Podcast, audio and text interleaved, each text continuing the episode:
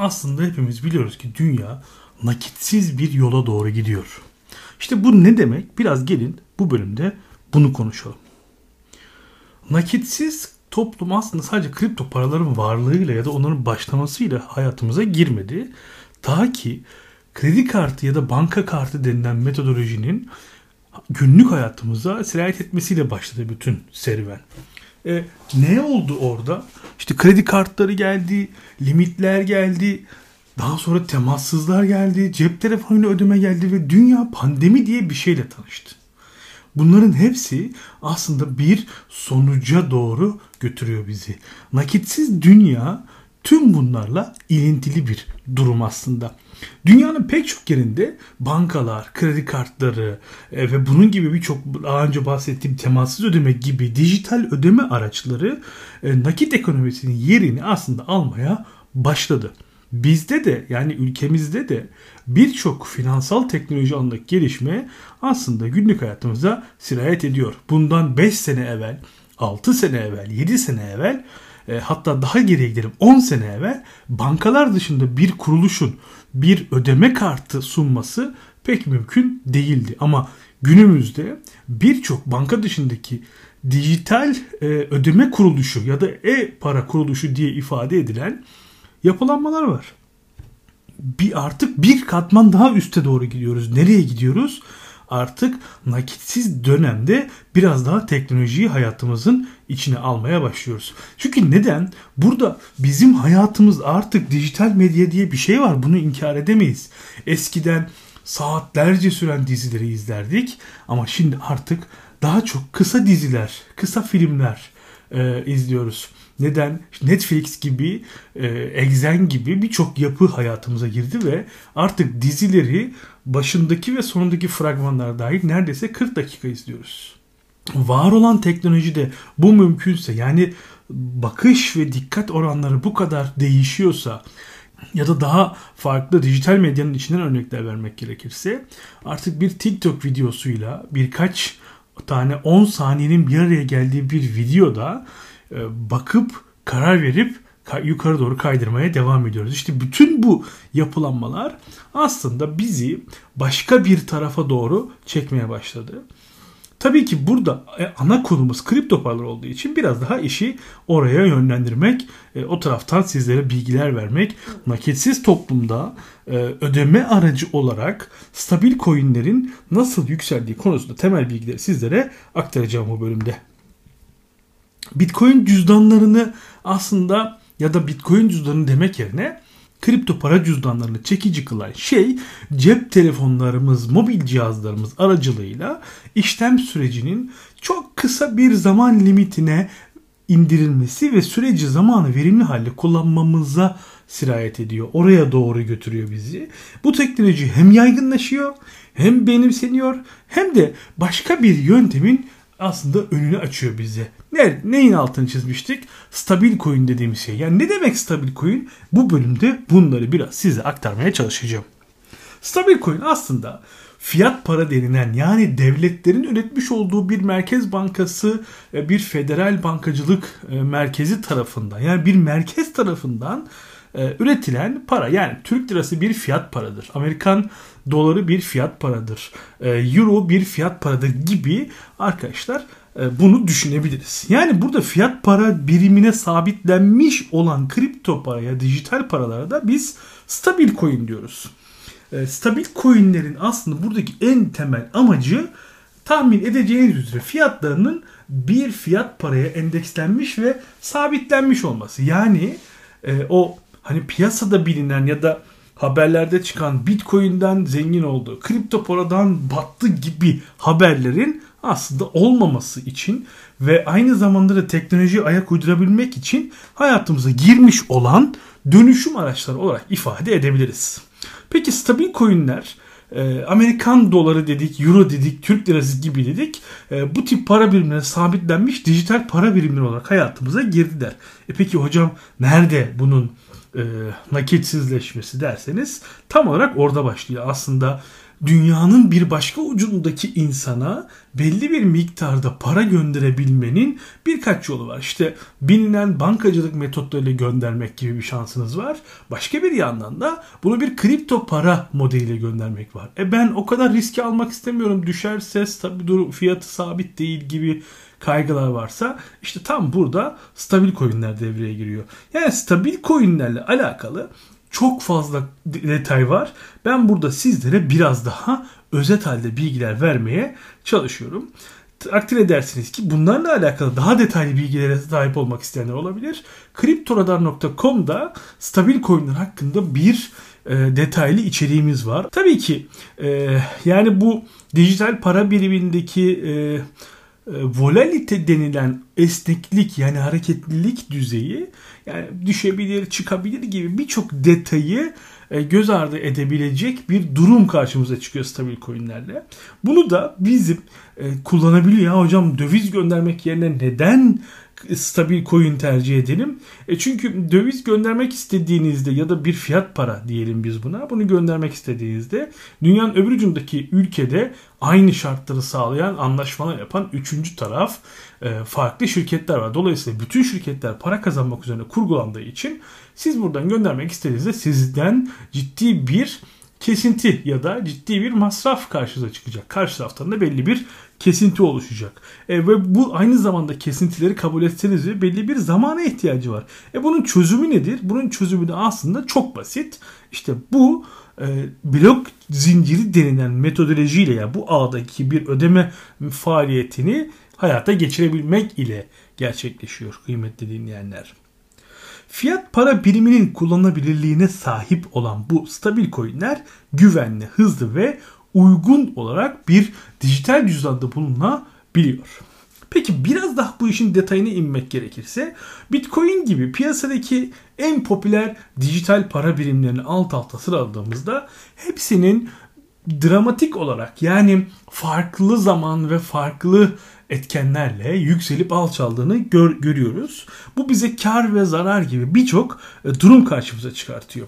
Yine Coinmus nokta com için hazırlamış olduğumuz Bitcoin rehberinde daha detayları bulabileceksiniz. Ama burada kısaca özetlemek gerekirse Bitcoin ve benzerlerinin, ya benzer diğer kripto para birimlerinin hareketliliğinin birçok nedeni var. Ama burada oraya girmeyeceğim. Burada önemli olan kısım bu kripto paralardaki hareketliliğin İşlem anlamında, yani günlük kullandığımız nakit parayı, yani ekmek almak için, araba almak için, yakıt almak için çok uygun olmayabileceğini karşımıza çıkartıyor. Her ne kadar o anki fiyatla hızlı bir değişken olarak iletilse de bugünkü, yani iki bin yirmi bir iki bin yirmi iki şartlarında bu düzeyde bizim gibi ülkelerde bakıldığında yapılması gereken aslında o kadar zor değil. Stabil coinlerle işlemleri yapabileceğimizi bilmek gerekir. Özetle stabil coinleri anlamak anlamında fiyat istikrarını korumak stabil coinlerin avantajlarının en önemlilerinden bir tanesi kıymetli dinleyenler. Stabil coinler kripto para sektöründe alternatif bir ödeme aracı olarak karşımıza çıkmakta. Yakın gelecekte bunu en büyükten en küçüğe kadar karşımıza e, çıkacağını göreceğiz. Nisan iki bin yirmi bir'de e, Türkiye Cumhuriyeti Devleti tarafından yayınlanmış olan kripto paralar ile, daha doğrusu orada geçen adıyla, yani yönetmekteki adıyla kripto varlıklar mevzuatında bahsedildiği üzere bunun bir geçici dönem olarak Türkiye'de duraklatıldığı, ama duraklatılmasaydı ben girişimcilik işini startup tarafından baktığımda birçok firma, hatta bunun üzerine kurgulanmış, sadece kripto para birimleriyle alışveriş yapabilecek e, büyük ölçekli yapılanmaların olduğunu söyleyebilirim. Ancak her ne kadar yasaklanmış ya da askıya alınmış gibi gözükse de devletler bunu kontrol edebildiği anda, daha doğrusu kontrol edebileceğine yahut işin zararlı yönlerinden arındırabilecekleri inandıkları anda yeniden hayata geçireceklerini aklımızdan çıkarmamak lazım. Bu kadar daha detaya girmeden evvel e, böyle yani dünyadan çok fazla örnekler sunabiliriz ama bu kadar detaya dalmadan biraz bu stabil coinleri sizlere aktarmak istiyorum. Tabii ki bunların bunun da türleri olduğunu söylemek yanlış olmayacaktır.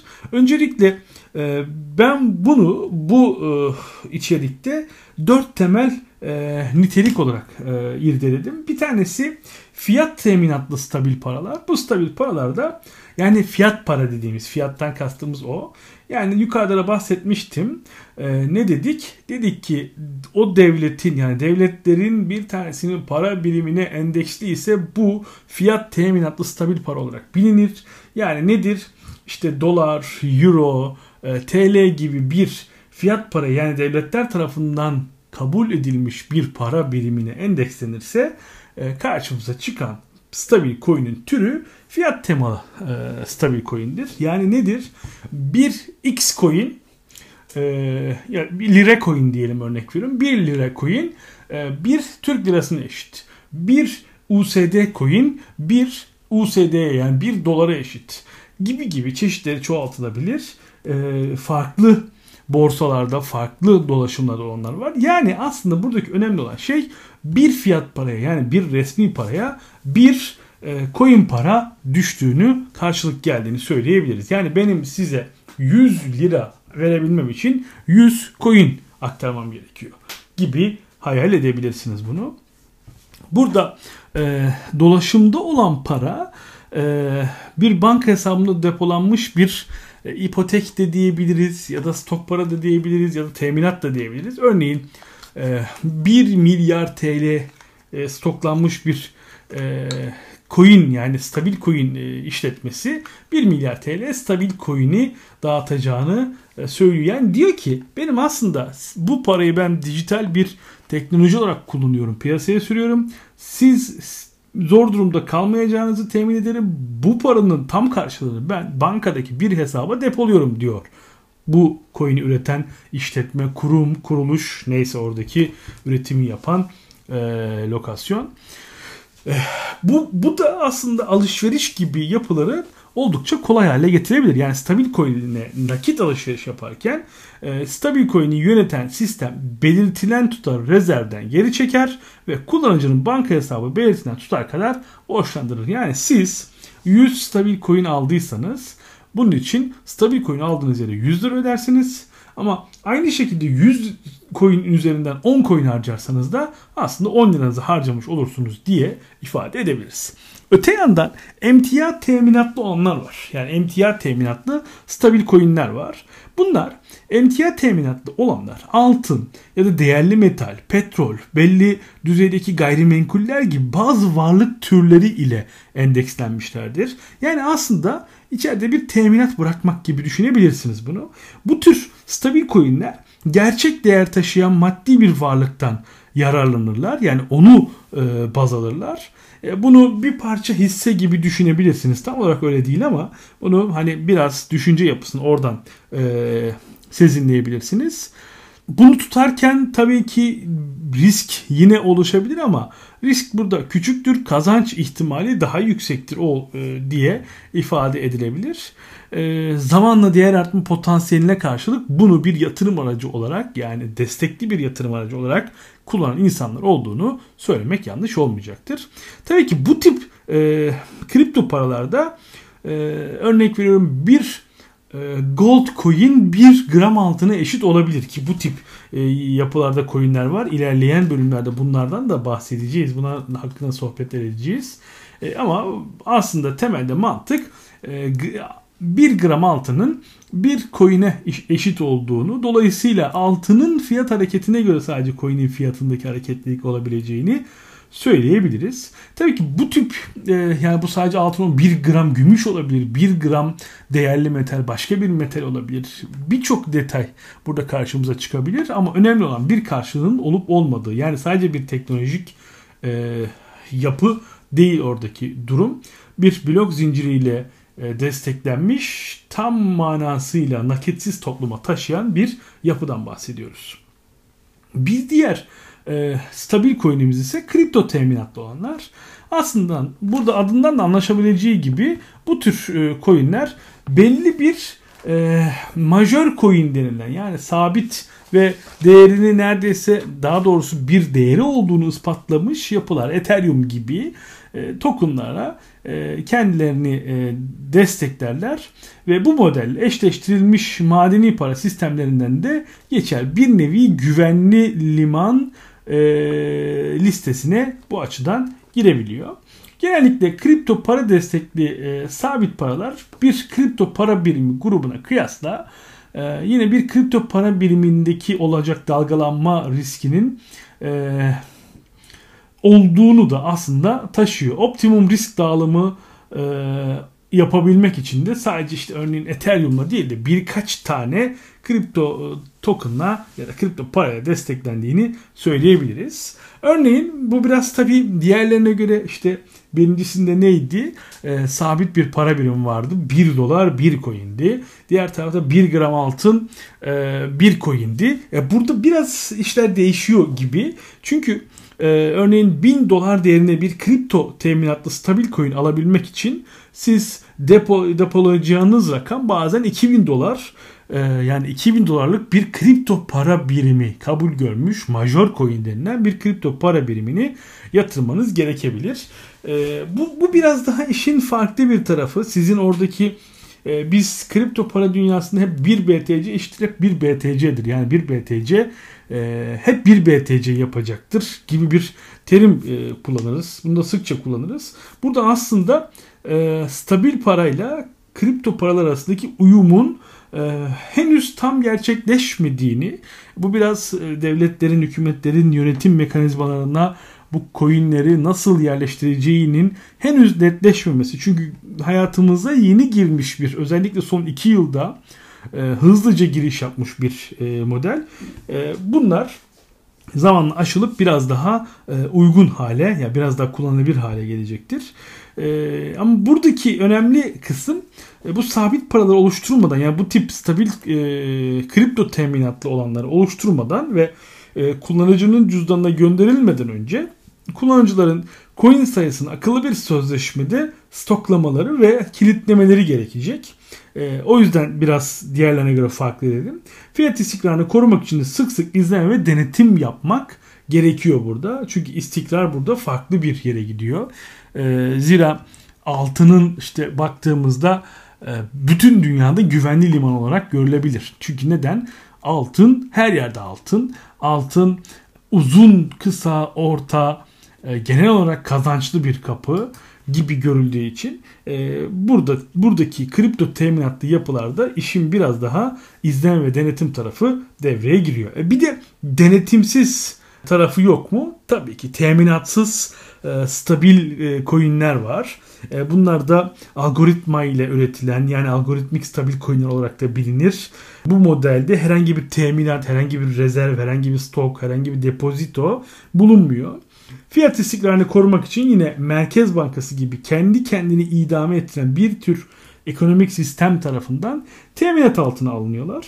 Bu tip e, stabil e, coinlerde talep arttıkça da e, ve stabil coin'in arzını normal seviyeye getirmek için e, yeni üretim, yani fiyat parada bilinen para basma modeli dijitalde de algoritmanın para ürettiği, yani token çıkardığı anlamına gelmekte. Bu model tamamen bağımsız olduğundan ve herhangi bir varlık tarafından desteklenmediğinden en saf haliyle merkezi olmayan bir stabil coin ifadesini tam olarak burada kullanabiliriz. Fiyat para birimi dalgalansa da yahut kripto para piyasası çökse bile bu model sabit kalacak ve çöküşten kendini kurtaracaktır diye ifade edebiliriz. Peki gerçek dünya uygulamaları ne düzeyde? Biraz da ona bakalım ve bu bölümü tamamlayalım hep beraber. Şimdi gerçek dünyada aslında yukarıda bahsettim, yani başlangıçta bahsettim. Ee, hepimizin dünyanın bir yerindeki bir insana küçük meblağlar göndermemiz gerekebilir. Örneğin e, işte yurt dışındaki bir arkadaşınızın size yüz dolar göndermeye ihtiyacı ya da siz yurt dışına geziye giden bir arkadaşınıza yüz dolar göndermeye ihtiyacınız gerçekleştiğinde sizin o yüz doları göndermeniz o kadar ucuz olmuyor maalesef. E, yeri geliyor, yani bazı gönderme metotlarında e, paradan daha çok gönderme bedeli, maliyet çıktığı için karşımıza e, stabil coinlerin bir iletişim, yani para alıp verme aracı olduğu durumu, gerçeği karşımıza çıkıyor. Bu süreçlerden, yani bu tip zaman, ya ben nasıl göndereceğim gibi bir kaygı düştüğünüz an bu oldukça basit. İşte global bir borsaya girip e, göndereceğiniz ücret kadar e, stabil coin satın alarak karşı tarafın e, stabil coin e, daha doğrusu karşı tarafın cüzdanına bunu göndermeniz, ortalama bütün sürecin başından sonuna, yani hayatınızda ilk defa stabil coin alıyorsanız yarım saatlik bir zamanınızı alacaktır. En fazla o da, yani hiç işi bilmediğinizi düşünüyorum ki toplamda işlem süreniz aslında doksan yüz saniye bandında. Yani iki dakika içerisinde bütün işleminiz, bütün finansal yapı, bütün finansal e, yap, e, karşı tarafta gözükme gibi. Yani siz gönderdiniz ve karşı tarafın hesabında gözükmesi işte iki dakika gibi bir zaman alıyor aslında gerçek tarafta. Ben yarım saat derken işte siz girdiniz, kripto para nasıl gönderilir diye yazdınız, aradınız, işte Coinmus'a geldiniz, en ucuz kripto parayı buldunuz, en ucuz nerede olduğunu buldunuz, gittiniz, cüzdan açtınız, aldınız gibi detayları da hesap ederek size yarım saatlik bir zaman dilimi söyledim. Böylelikle ne fiyat dalgalanmalarından etkilenirsiniz, ne yüksek maliyetlerden, ne de zaman kaybından etkilenmiş olursunuz. Hızlıca bir gönderimi tamamlamış olursunuz. Bu bölüm fazlaca uzun oldu. İlk bölümleri bu kadar detaylıca anlatmaya çalışıyorum ki daha sonra kısa sohbetlerde bahsettiğimiz detayları kaçırmayın. Buraları dönüp dönüp izleyebilin. Eğer bu bölüm ve bu konular ilginizi çekiyorsa Coinmus nokta com'a gidip oradaki Bitcoin ve blok zincir rehberlerini incelemeyi, Kripto Radar'a girip günlük haberlerinizi okumayı ve aynı zamanda günlük bültene abone olmayı unutmayın. Bir sonraki bölümde görüşmek üzere. Kendinize iyi bakın. Güvenle kalın.